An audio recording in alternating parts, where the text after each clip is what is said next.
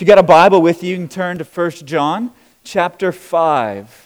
1 John chapter 5. We're jumping back into this evidence and assurance series. If you were tracking with us last fall, we pushed pause on it as we approached the season of Advent, and we worked through the Christmas season, and then we came back at the first of the year with a message series entitled Mission Critical, looking at some of the critical pieces that God has given us or that are required of us if we're going to be faithful to our mission as a church.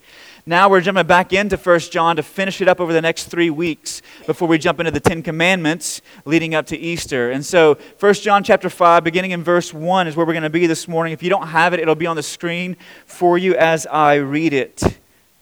1 John chapter 5, verse 1 reads, "Everyone who believes that Jesus is the Christ has been born of God, and everyone who loves the Father loves whoever has been born of him. By this we know that we love the children of God, that we love God and obey His commandments. For this is the love of God, that we keep His commandments, and His commandments are not burdensome. For everyone who has been born of God overcomes the world.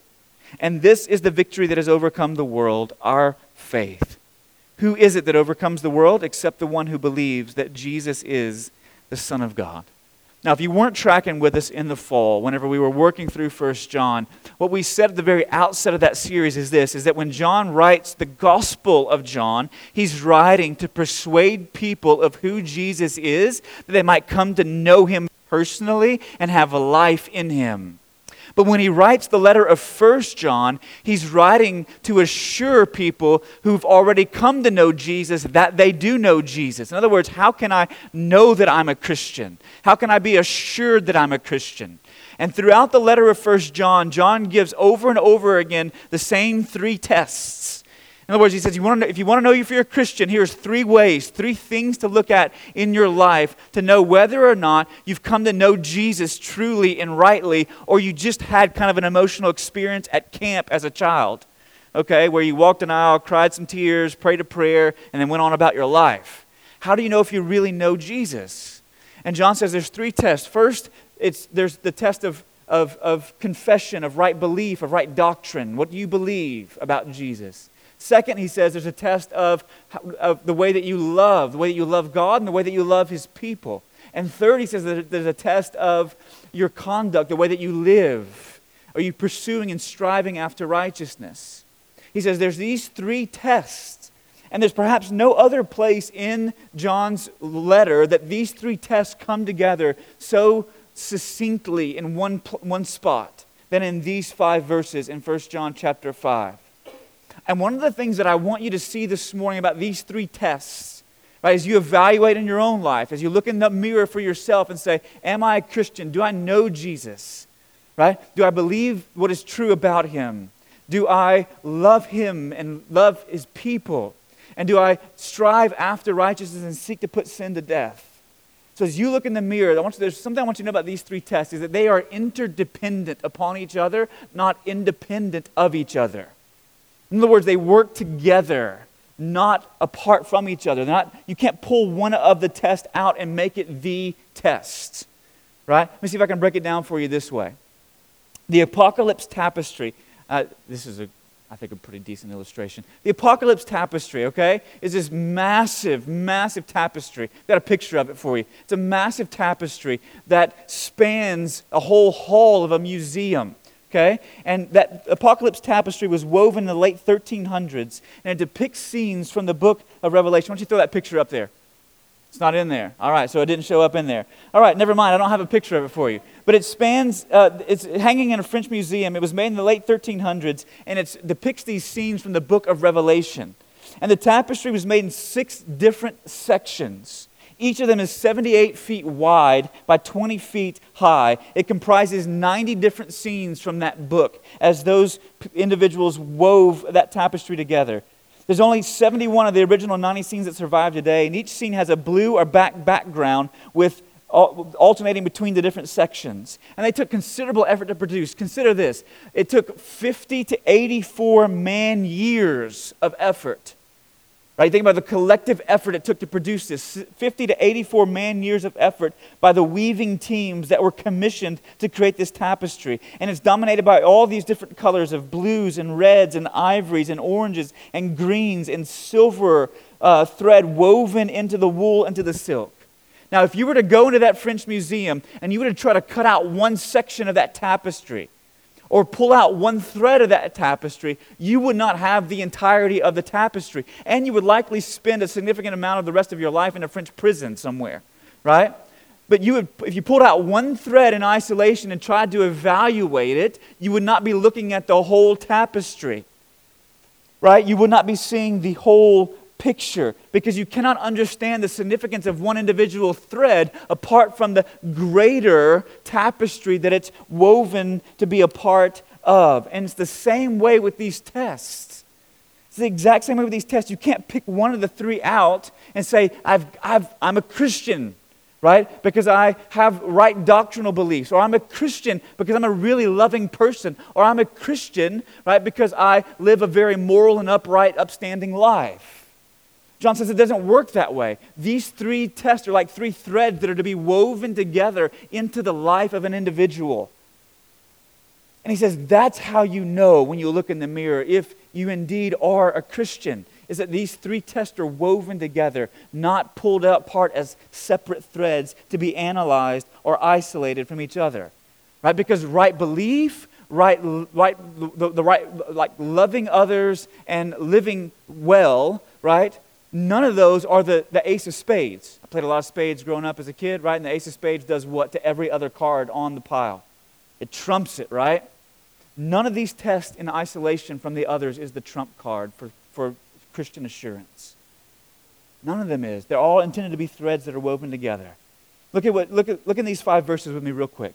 John highlights all three of these tests. In verses 1, 4, and 5, he highlights the test of doctrine. He says, everyone that believes that Jesus is the Christ, that he is the Messiah, that he is the Son of God, that he is God in the flesh, God incarnate. Everyone that believes that Jesus is the Christ has been born of God. So the doctrinal test, there's certain doctrinal core of Christianity that centers around the person of Jesus. Things that we must believe about who he is, from where he's come, what he's accomplished, where he's gone, the fact that he's coming again. There's certain things that must be believed. But not only is the test of doctrine in these verses, but it's also the test of love. Love for God and love for the church. Look what he says in verse 1 as well. Everyone who loves the Father loves those who have been born of him. In other words, you know you've been born of him, like come alive in God, right? Not just because you've given assent to some doctrinal confession, but because there's a love now that is radiating in your heart for God as your Father and for the rest of his family, right? All of your siblings who are also related to him by faith. Right, so there's this love. And then in verses 2 and 3, John highlights the test of our living, our obedience, of keeping and obeying God's commands. He pulls those three together in these 5 verses to say they are threads woven together and you can't pull them apart. You cannot pull them apart. But I'm afraid that for many, perhaps some who were raised in kind of religious circles, they've tried to take one of those tests and make it the test, make it the trump card. Right? Consider this. Those who were raised in an environment with very conservative moral values, they might pick out right behavior and say, this is it. This is the test, right?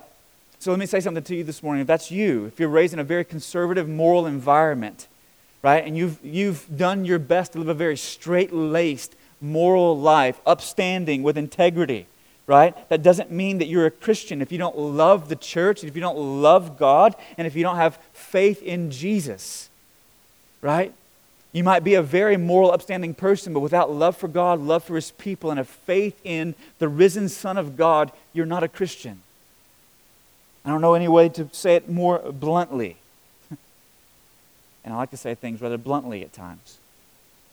Second, those who are raised in an environment with a strong emphasis on the Bible, they may pick out right doctrine as the test. But listen, just because you made a profession of faith in Jesus as a child, adolescent, or young adult, doesn't mean that you're a Christian if there's no love for God in your heart, no love for God's people in your heart, and there is no striving personally after righteousness in your life. You're not setting your feet on the path of righteousness to walk after him. Okay? Or maybe perhaps you were raised in an environment with a strong emphasis on loving and accepting all kinds of people, where maybe you were taught things like, it doesn't really matter what you believe, so long as you're sincere in your beliefs, and so long as you love and accept all kinds of people who are around you. But listen, just because someone acts in a loving way towards other people doesn't mean they're a Christian. If they don't have faith in the risen Son of God who was crucified and buried on their behalf, and they don't have a love, they're not personally striving after righteousness. They don't love the things that God loves and hate the things that God hates. So you see, you can't take one of these and isolate it. It's kind of like a triangle, right? If you have a triangle in front of you, you try to take one leg off of it, what do you have? Not a triangle. No longer a triangle. You have a line, a stick now. But you don't have a triangle. And in fact, the other two sides just collapse on themselves. That's what John's trying to say to us, that these things are interdependent, not independent. Right? So this morning, in the time that we have left, what I want to do is focus on one of them. I want to focus on one of them. One of these three tests, and it's the one that's found in verses 3 and 4, where John talks about the test of obedience. Because he makes a very bold declaration here. In verses 3 and 4, listen to what John says again. He says, "For this is the love of God, that we keep his commandments, and his commandments are not burdensome. For everyone who's been born of God overcomes the world, and this is the victory that has overcome the world, our faith." Now, in verses 3 and 4, when John uses that term world, he's using that term world in the same way that he uses it back in chapter 2, verses 15 and 16, when he wrote, "Do not love the world or the things in the world." And so what John means by the world here, in fact, he says God's commandments are not burdensome for those who've been born of God for the precise reason that they've overcome the world by their faith. That's what he's saying. And so what is the relationship between the commandments of God not being burdensome, having overcome the world by our faith? That's what I'm going to try and show us this morning, and then draw out an application for us, right? And so when John uses that word world, what he's talking about is not the material creation that God has made, right? The rocks and the plants and the trees and the streams. Nor is he talking about the people who populate the world that God has made as well. What John is talking about here is the same thing that the scriptures talk about in other places when it talks about the world, and it's talking about this. It's talking about a system of values, priorities, and perspectives that are organized against the authority and rule of God in the lives of his creatures. It's a way of thinking. It's a way of ordering your life. It's a way of valuing. It's the way you set your priorities. It's having a particular perspective and outlook on life. That's the world that John's referring to here, a system of values, priorities, and perspectives. And in the Bible, the world is opposed to God. Listen, like Lex Luthor is opposed to Superman. Okay? The world is opposed to God like the Joker is opposed to Batman, or the Claw is opposed to Black Panther, right? The world is opposed to God like Ross Barnett and George Wallace were to Martin Luther King Jr. and Medgar Evers in the 1960s. If you don't know who those people are, go look them up, right? There was this different perspective on how life is supposed to be ordered, how life is supposed to work, on how things are supposed to be done. And in 2:16, if you go back into 2:16, John lays out three characteristics of this worldliness. Other older preachers called it worldliness, right? What does worldliness look like? These values and these perspectives and these positions that are opposed to God. And in 2:16, John says there's three characteristics of them: the desires of the flesh, the desires of the eyes, and the pride of life. When John says don't love the world or anything in the world, he says this is what the worldliness looks like. This is what I'm talking about: the desires of the flesh, desires of the eyes, and the pride of life. And that word desires in the Greek in 2:16 is a word that's actually a compound word that means inordinate passions, right? Or overheating. Okay? Think of it that way. Now, I know there's probably some pyros in the room, right? Some of you just like fires. I know. I've been to your houses. Okay? You have fire pits in your backyard and bottles of lighter fluid. Okay? And so, if you think of it this way.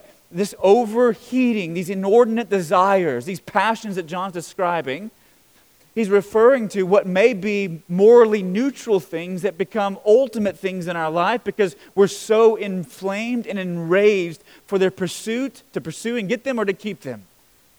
Right? These inordinate desires. Think of it this way. It's like not just a crackling fire there in the fireplace, but it's a fire that's raging out of control because somebody squirted lighter fluid on it and it just kind of erupted. Or a raging wildfire out in California that's devastating houses. Right? It's claiming lives. That's the kind of desire that John speaks of here. That's why the old King James Version translated this word lusts. The lusts of the flesh, the lusts of the eyes. And listen, each of these lusts or each of these passions has to do with what we order our lives around. When John talks about the over-desires of the flesh, he's talking about ordering your life. This is what worldliness is. Ordering your life around your appetites. Right? It's, listen, let me see if I can break it down for you this way. It's one thing to eat to live. It's another thing to live to eat. You know the difference? Right? It's one thing to eat to live, to have caloric intake and nourishment and nutrition, right? And even to enjoy a good meal at times. But when what you're constantly thinking about is what am I going to eat next? Right? Where are we going to go next? What are we going to do next? Right? If that's what's constantly on the forefront of your mind is where your Facebook feed just might be filled with recipes, right? You've got all those things saved. You can't stomach a poor meal, okay? Like ramen noodles. I lived off of those things in college. But it's this over-desire of appetites for food and drink at times. And this is why you see the inordinate amount of obesity in our culture. Is because people are over-desirous of food. And they use food to cope with the realities of their life. That's worldliness. That's ordering your life around your appetites. Or they use drink to cope with the realities of their life, and so they end up either as an alcoholic, or they end up obese. Right? That's worldliness. Right? When good things become ultimate things, or another appetite like rest and leisure. It's a good thing to take a break every once in a while. It's a good thing to have hobbies that we enjoy to do. But whenever you work to play, right? When you live for the weekends. Because your job brings you no satisfaction or fulfillment because you've chosen it in a very worldly way because you think about what's the maximum amount of money that I can make versus in a world-loving way, how can I serve the needs of those who are around me? Right? That's worldliness. So you work all week long to get to the weekend so you can really have fulfillment and enjoy life. That's worldliness. That's worldliness. It's ordering your life around your appetites. That's an over-desire of the flesh. He also talks about the over-desire of the eyes. It has to do with ordering your life around your appearances. Ordering your life around appearances. Listen, the eyes, many of us heard this before, right? On a little Hallmark card somewhere, the eyes are the window to the soul. Right? So I can peer deep within them and I can see what's going on. That's not really the case in the Bible. In the Bible, the eyes are not some neutral panes of glass that you could look into, but the eyes are more like a lamp. Right? They don't show you what's in the soul, but they shape what's in the soul. See, what you set your eyes on begins to have a shaping effect in your life down deep. And listen, if your eyes are constantly fixed upon appearances, it's going to shape the kind of person that you are, right? Your physical appearances in beauty and fashion and fitness. It's going to shape the kind of values and priorities that you have.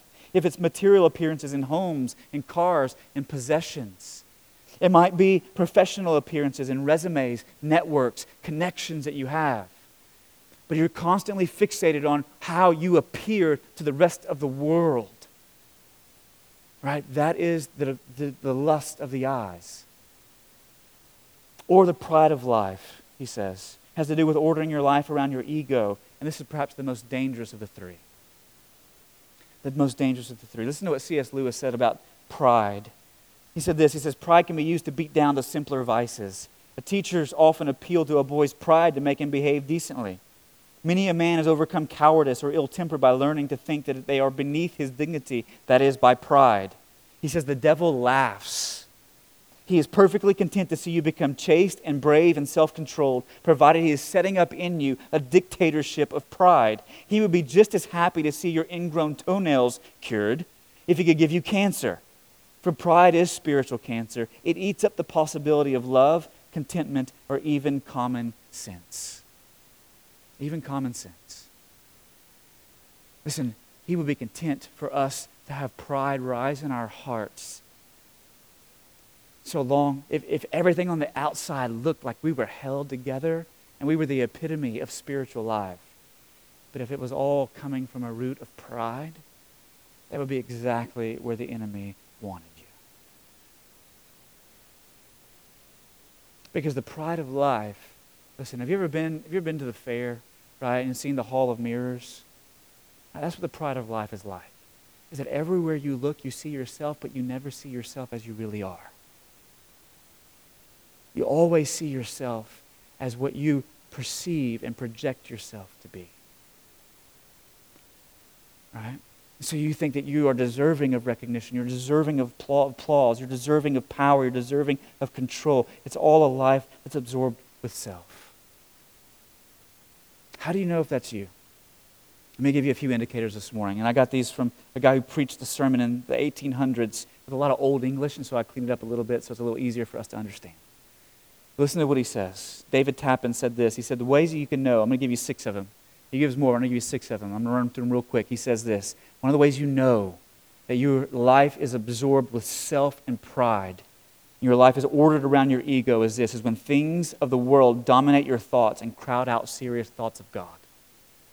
That's a red flag of worldliness in your life. In other words, when your mind just naturally gravitates toward your appearances, the applause that you receive, your physical appetites, that's where your mind just continues to go over and over and over again. And it's like weeds that erupt in a field that crowd out any healthy turf grass.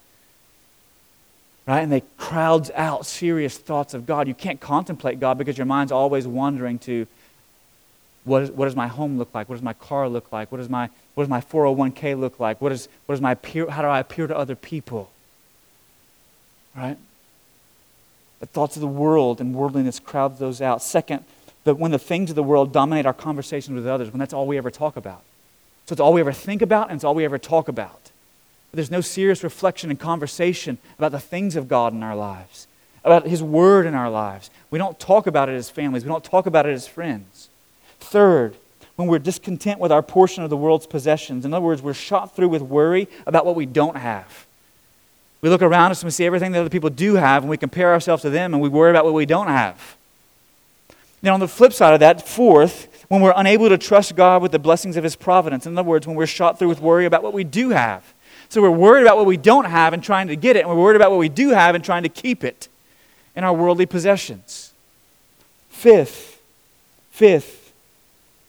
He says, when we relate to others only on the basis of worldly distinction. So the only people that we engage in conversation are the people who are like us, who think like us, who vote like us, who drive the same kind of vehicles that we do, only buy American products, all that stuff, right? We only relate to people upon those worldly distinctions. And then sixth, we sacrifice godly principles for worldly possessions. When we sacrifice integrity for a leg up financially. One of the ways to know that your life is shot through with worldliness. Now, why did I go off on that tangent? Some of you are like, that's a tangent. It's not a tangent. I'm going to bring you back here for a moment. Listen, this is what worldliness is in the eyes of the Scriptures. But John says in verses 3 and 4, that those who've been born of God, they keep His commandments, and His commandments are not burdensome. Why is His commandments not burdensome? Why is keeping God's commands not like carrying a millstone on our back and dredging along about our path in life? Why is it not crushing us beneath it for those who've been born of God? He says, because you've overcome the world by your faith in the risen Son of God. Listen, the commands of God for those whose lives are flooded with worldliness, God's commands are burdensome to them. Do you know why? Because whenever our lives are wrapped up in worldliness, in our appetites, in our appearances, in our pride, our ego, the applause of other people, when our lives are wrapped up in that, here's what happens. This is what our lives are ordered around. The commands of God come to us. And Jesus says things like, if you want to come after me, if you want to follow me, you must deny yourself, take up your cross, and follow me. In other words, you've got to lay down your appearances. You've got to lay down your appetites at times. You've got to lay down the applause and recognition of other people. You've got to lay those things down in order to follow me. And so if our lives are shot through with worldly ways of thinking and a worldly way of living, and the commands of God come to us, it seems like they're coming to us to crush us, to destroy us. How can I lay down the very things that I'm deriving life from other people's applause, from my own appetites, from my own appearance in other people's eyes? How can I let that go in order to follow after Jesus when he calls me? Because the thing that I think that I'm getting life from, you're calling me to lay aside. So it seems like it's a burden, like a crushing stone tied to our feet, and we're thrown to the bottom of Lake Ray Hubbard. Don't want to know who's down there. I'm sure there are some. But we're thrown to the bottom of Lake Ray Hubbard, and we sink, and we drown, and we die. But listen, for those who've been born of God, for those who've come to taste of God's kindness and of his mercy, for those who've come to know God personally through his Son, for those who've come to let go of, they've come to let go of their physical appetites, they let go of their appearances, they let go of the applause and recognition of other people, their pride. They've laid that aside to come follow after Jesus, and they know him and he satisfies them. He is the source of life for them. Not all these other things that they were used to build their lives upon and order their lives around. They're not ordering them around Jesus and who he is and what he's done. Then God's commands, whenever they come to us, they're not burdensome any longer, but they're blessings to us. Do you know why, church? Here's why. Because the spell of the world, the curse of the world has been broken. And now you see appearances and appetites and applause for what they are. They're only hollow and dim substitutes for real, true life. Got a little excited, almost fell off the stage. You come to see them for what they are. Now listen, I know I've got on a shirt with some pink in it this morning. I'm about to lose my man card. I've already lost it a few times by giving this illustration. But listen, there was a show on ABC several years back. It was called Once Upon a Time. Some of you, especially ladies, you might remember watching this. Some of you dudes were like, I can't believe he's saying this. I used to respect him. He liked to fish and play ball and all those kinds of things. But listen, Once Upon a Time was a show that the basic storyline of the show was this. Right? Is you had the evil queen, right, from the Snow White drama that unfolds. You had the evil queen whose life at every turn in the fantasy world, right, was being thwarted. She could not fulfill her evil plans and purposes there to break up Snow White and Prince Charming. This is why I think many of you ladies gravitated toward that show. But I was captivated by just the larger storyline, not necessarily all the romance. But in the show, so what she does, because she can never succeed in breaking them apart, is she casts a curse that would take them from their world into our world, into a small town in rural Maine called Storybrooke. And in that town, these characters that are transported from the fantasy world into the real world, they've lost this sense of who they are. They don't know their true identities any longer. So Snow White thinks she's just Mary Margaret, some school teacher. And Prince Charming doesn't know he's Prince Charming, right? He's just David, some dude who lives in Storybrooke, Maine. See, you're like, you know too many of these names. Right? And so here they are, they're living out their lives, but they don't know who they are. Right? Until true love's kiss. Right? When Mary Margaret and David, they finally get back together and they kiss. And what happens whenever true love's kiss takes place is the curse is broken. And the scales are removed from their eyes and they remember in a moment who they are. Their identity comes back to them.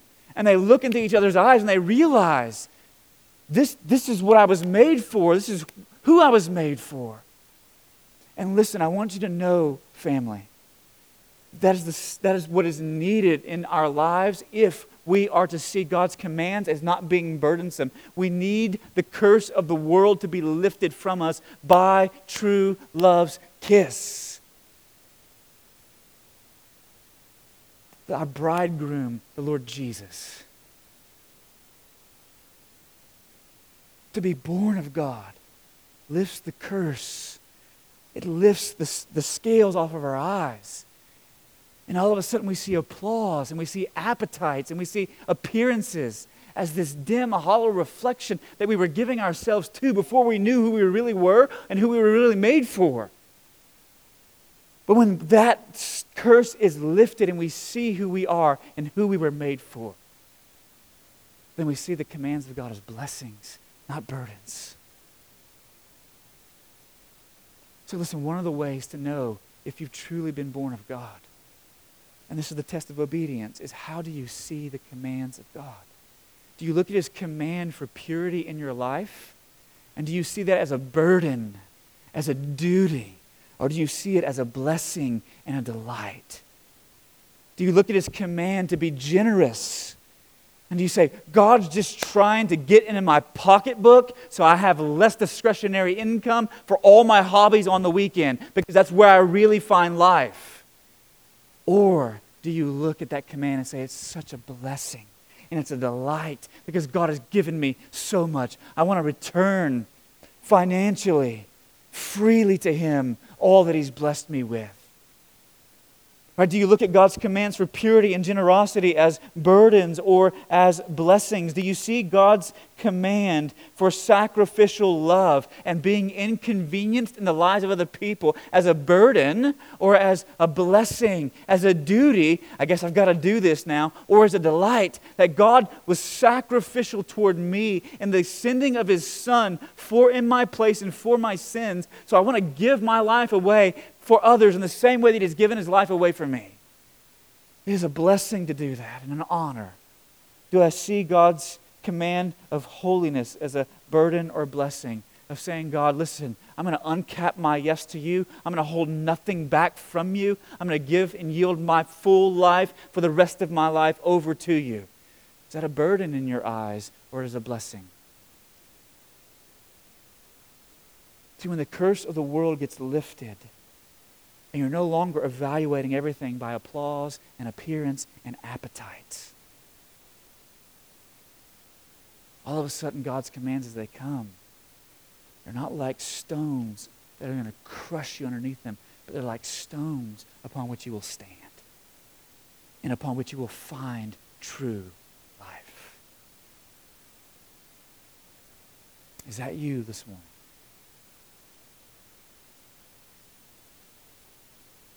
And the only way to have that shift take place in your life is to be kissed by God's Son. Is to know His affection in your life. To know His deep and unending and undying love for you. That would lead Him from the halls of heaven to literally experiencing hell on earth, as He is tortured and crucified in your place and for your sin. And that you would place your faith and trust in Him to know His kindness, to know His tenderness, to know His mercy. Has that happened for you? If it has not, then the commands of God will always just be a burden. But if it has, they will be a blessing. It will be a blessing. Last thing I want to say is this, and we're going to finish early. Last thing I want to say is this. Listen, these tests, they don't produce life. I want you to see that very clearly. They don't produce life, but they are products of life. Look at what John says again. I want to call your attention back to what he says in verse 1. Everyone who has been born of God. First, the new birth. Second, the products of it. You believe these doctrinal truths about who God is and who His Son is. You love His family. You love Him as your Father. And you walk in obedience to Him because His commands are not burdensome, because He has set you free from seeing everything through the lens of appetite, applause, and the other one. Yeah, it is escaping me at the moment. I'm just being real.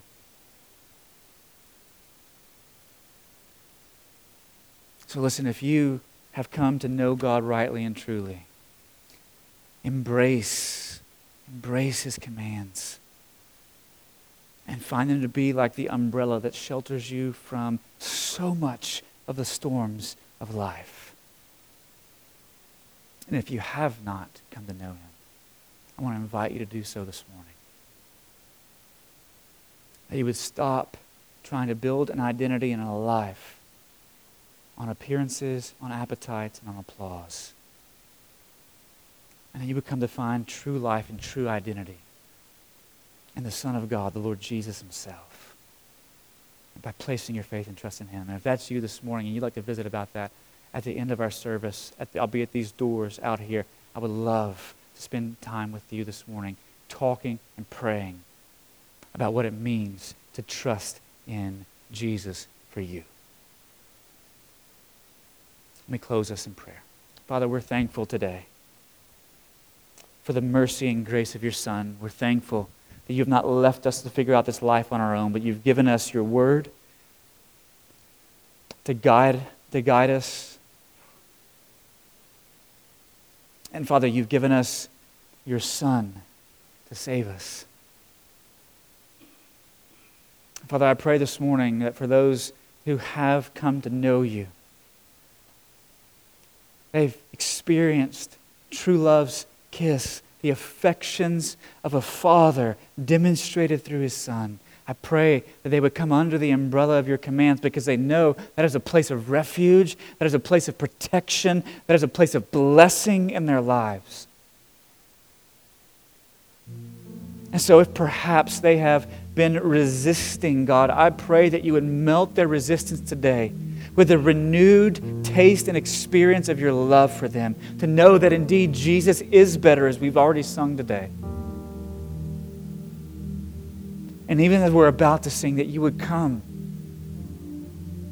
and take our hearts, which are prone to wander and prone to leave this God who has loved us well and the one that we love, and that you would secure them and they would stand upon the truth of your word.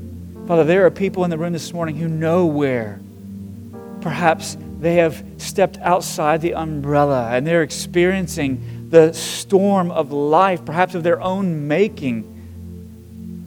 God, give them the grace of repentance to step back under it this morning, to know the refuge of their God who would want to shelter them under His wings.